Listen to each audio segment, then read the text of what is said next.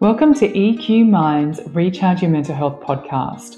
I'm Chelsea Pottinger, the host of this show, and today I am very grateful because we have Dr. David Perlmutter coming onto our show. Dr. Perlmutter is a board certified neurologist and five time New York Times bestselling author. He serves on the board of directors and is a fellow of the American College of Nutrition. The reason why I was so keen to get Dr. Perlmutter onto the show was because his book, Grain Brain seriously changed my life. And from there, I've read his other books, the most recent, Brainwash, which is flat out one of the best books that I've read. So I really hope you get as much value out of this podcast as what I did when I spoke to Dr. Perlmutter. Without further ado, it is such an absolute pleasure to welcome Dr. David Perlmutter to our show. I'm absolutely delighted to be here. Thank you for having me.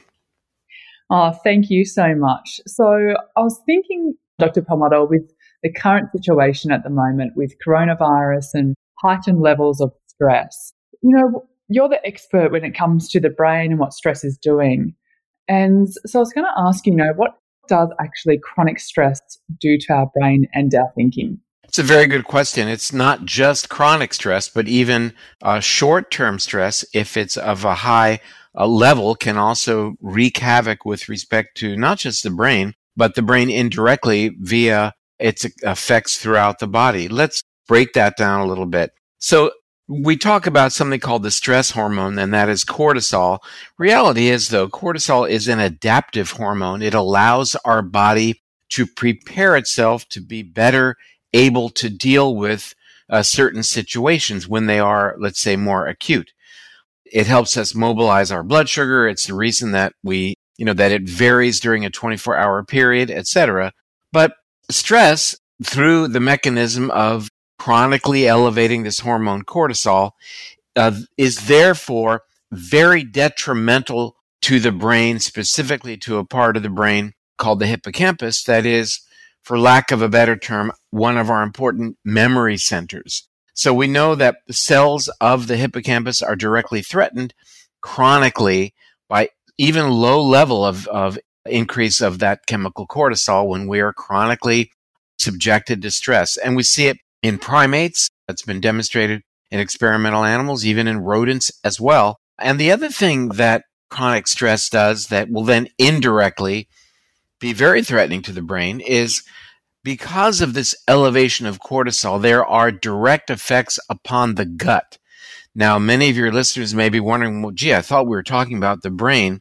Well, we realize that the effects that cortisol has upon the gut by changing the array of organisms that live within the gut and by increasing the leakiness or permeability of the gut lining, both of those entryways increase a process called inflammation. And it turns out that inflammation is really a cornerstone mechanism in virtually all of the neurodegenerative conditions like Parkinson's and Alzheimer's. Inflammation underlies coronary artery disease, type 2 diabetes. Higher levels of inflammatory chemicals are seen in obesity. And what we are now beginning to understand about chronic inflammation, this is really very germane as it relates to the initial part of your question, is that inflammation tends to change the wiring of our brains such that our decision making is more impulsive and less concerned with long term considerations. It's more uh, about what I want to do right now. I want this right now. End of story. Not thinking about how the decisions I'm going to make today are going to play out tomorrow or how my decisions might affect another person. So it's really locking us into thinking only about ourselves, enhancing this us versus them mentality, and increasing our impulsivity. That's inflammation brought on by chronic stress, inflammation brought on by the modern Western diet, inflammation brought on by lack of sleep, by lack of exercise, by lack of contact with nature, by living in a world that promotes stress and promotes fear. It's unbelievable, you know. And, and why do you think that is that our, our stress levels have gone through the roof? Is it because of our constant addiction these days to technology and how much digital exposure we're all getting? I think those are important considerations. We talk about in Brainwash the fact that we love, in, including myself and my son who wrote the book with me, we love our technology. I mean, that's how we were able to write a book like this by having access to an unlimited ar- array of information. But it's a question of using technology and not being abused by technology, not allowing technology to dictate what we see, what we do, how much time we spend, and virtually captivating our attention, not only because that's negative in and of itself, and there are many reasons for that, which we can talk about, but also because it's taking away our, our most valuable resource, and that is time. The, you know, here in America, the average American spends 42% of his or her waking time in front of one screen or another. In a lifetime, that's 22 years of screen time. Now, in and of itself, that's threatening uh, because of the multitude of uh, ways that our attention is taken away from us and manipulated. But it's also threatening through the eyes of the, the notion that, you know, when you're doing one thing, you're not doing something else. Meaning, when you're spending six or more hours a day in front of a screen, you are not uh, having as much time available to you to exercise, prepare your meals, go shopping, interact socially with other people, spend time in nature, meditate, all the things that are good for building a better brain and really building a brain that makes better decisions.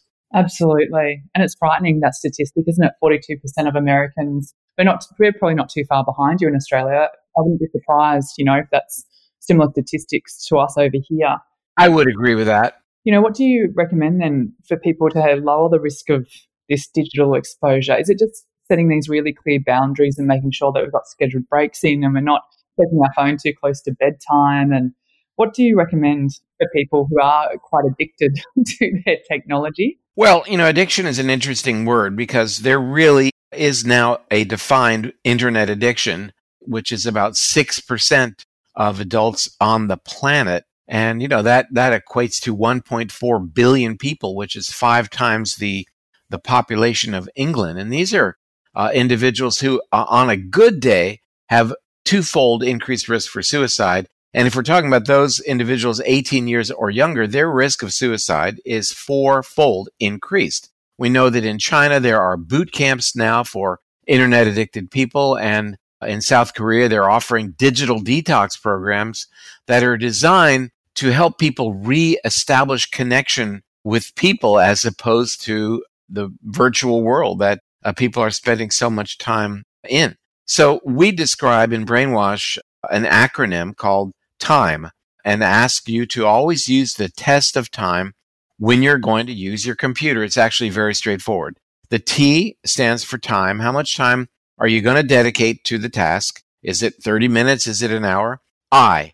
Is it intentional? What is the goal? What do you want to study? Who do you want to reconnect with? Do you want to spend time on your uh, social media and connect with people from your school age years? Whatever it is, but that's your intent.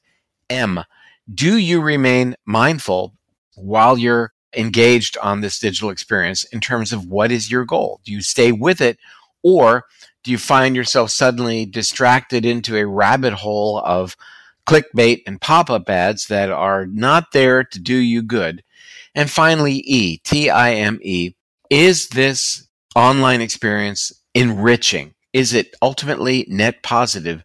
When you're done, do you feel like you've, this was a valuable usage of that last hour? Did you do something positive or was it wasted time?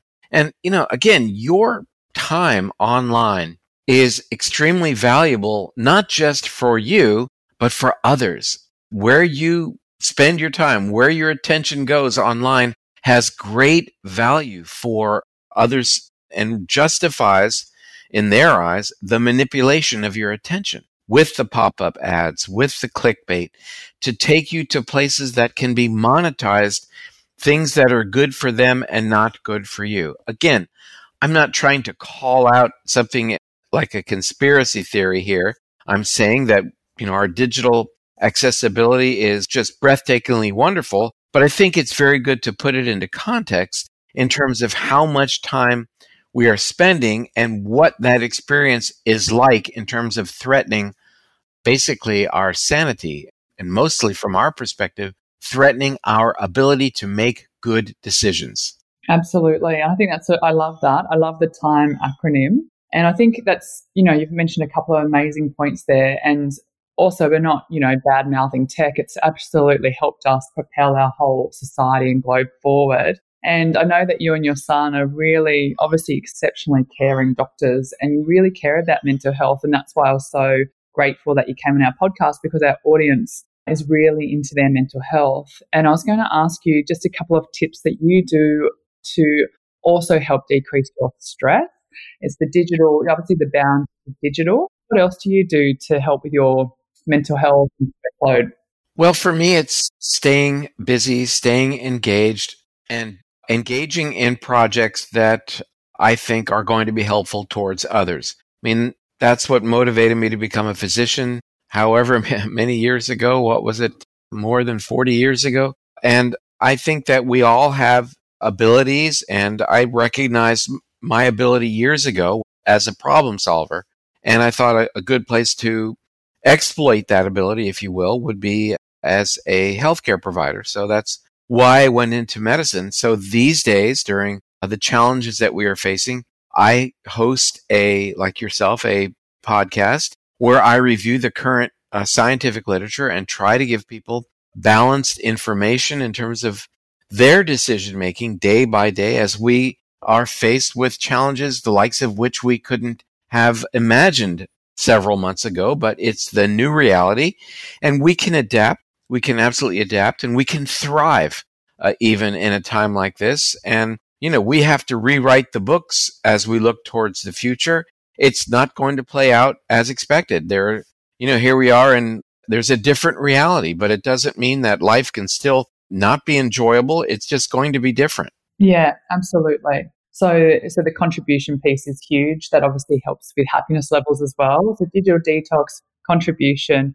Heard that you meditate. We obviously look after your gut health. You know, you mentioned that at the start of our podcast around making sure that our gut health is really thriving because it has a direct impact on our mental health and movement and being out in nature. I think all of those things that you mentioned are so crucial for people to. Yeah, and, you know, it's a very interesting statement that you just made in passing, but it's profound, and that is that our gut health plays a role in our mood. That's something five years ago you wouldn't have gotten away with saying people would have said, well, what in the heck is she talking about? Or what am I about to talk about?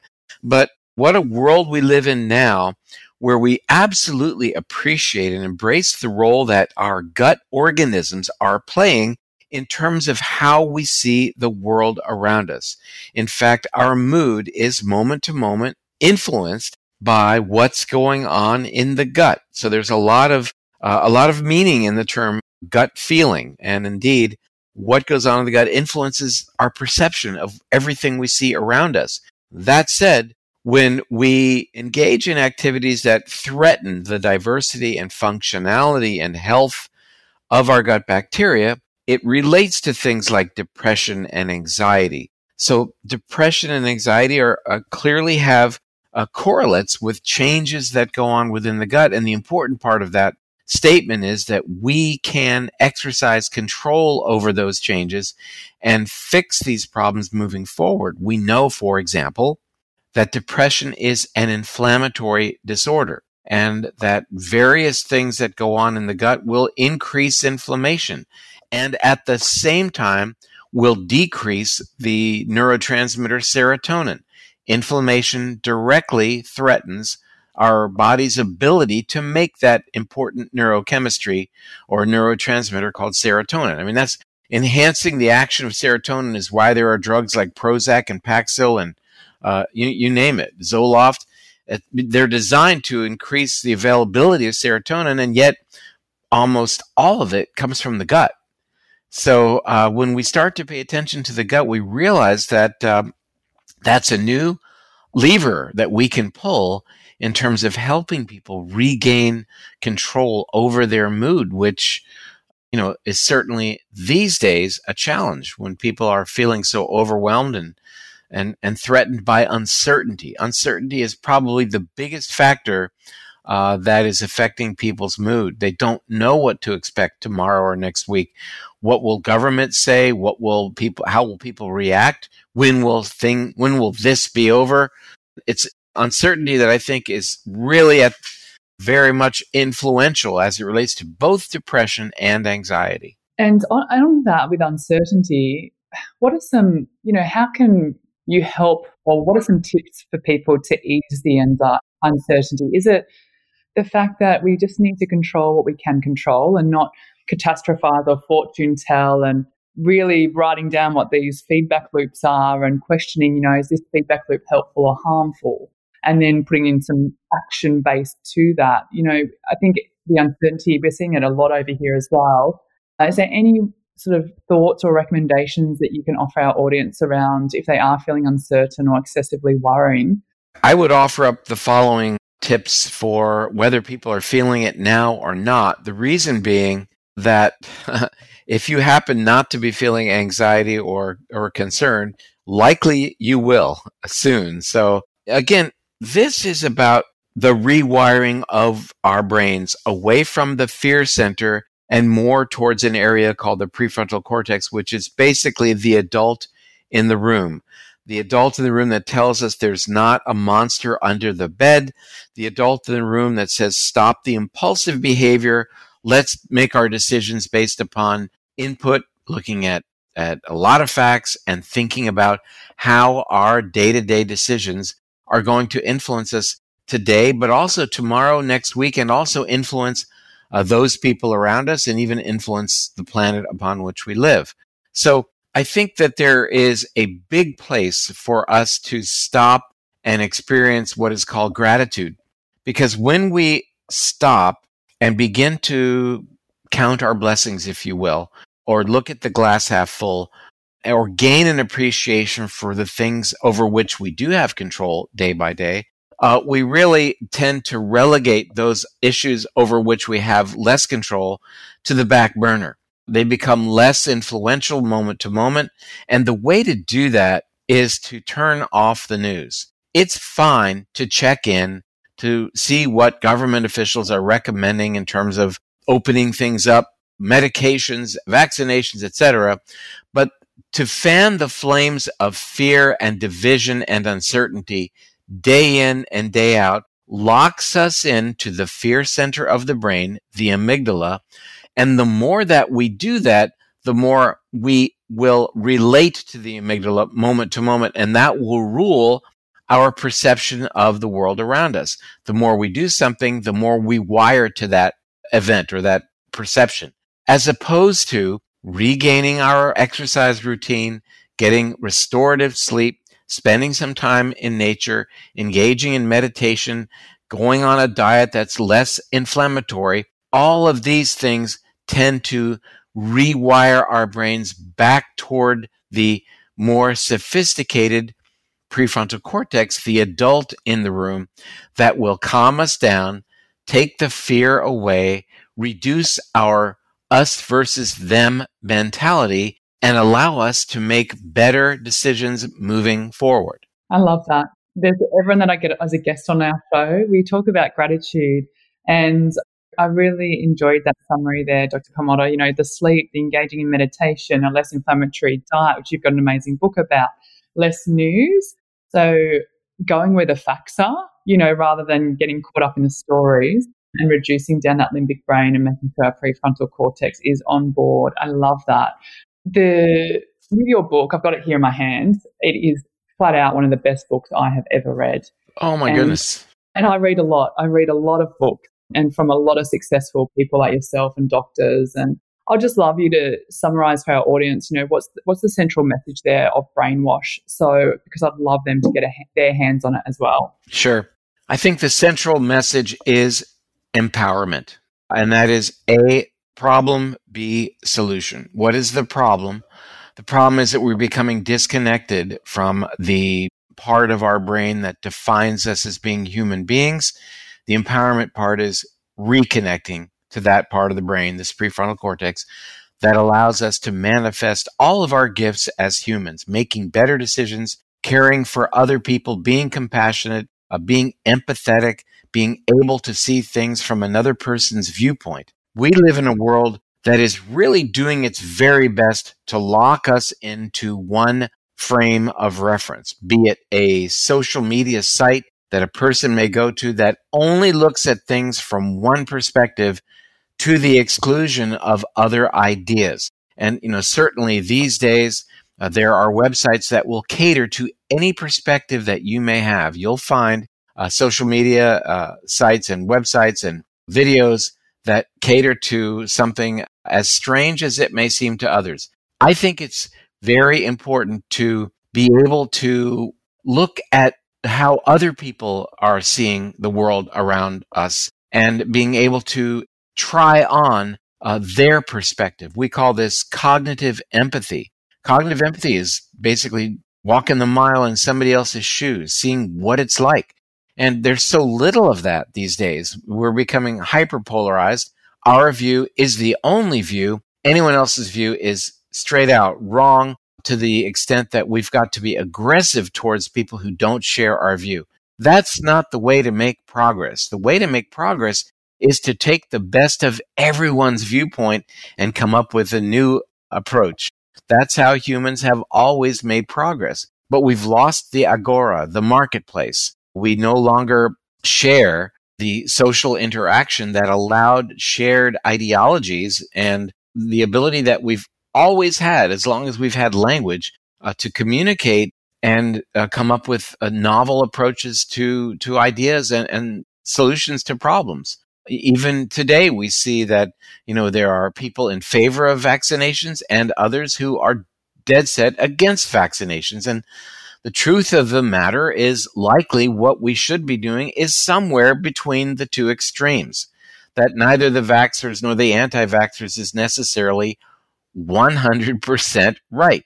They define the ends of the scale. And what we should do is somewhere in the middle. Uh, should we lock down every country in the world, or should we totally allow everybody to go back to work and do everything they want to do right now? Those are the extremes what we probably should do is somewhere in the middle. But the only way that we get to that magical best somewhere in the middle is if we can communicate, if we can discuss why we need to go back to work, why we need social isolation, what's the benefit of wearing a mask versus not, why should we wash our hands. All of these ideas are very, very important, and we've got to listen to both sides to reach that that perfect sweet spot in the middle that is ultimately best for everybody and can help move the ball down the field in a way that makes the most sense. If we polarize, then we exclude the upside of somebody else's ideology. Absolutely. I would love my audience to find out more about you. I've read all of your books, Grain Brain, Brain Maker, and Brainwash. Like, it's incredible. So, where can people find more about you that don't already know you? Where should they go and to find your book? Well, I'd say that I've been doing a live Facebook almost every day right now. My Facebook uh, site, oddly enough, is David Perlmutter MD. And my website, which has thousands of peer reviewed scientific articles that are supportive of the things we talk about, and it's a searchable database, that's a very difficult website. It's Dr. Perlmutter, drperlmutter.com, drperlmutter.com.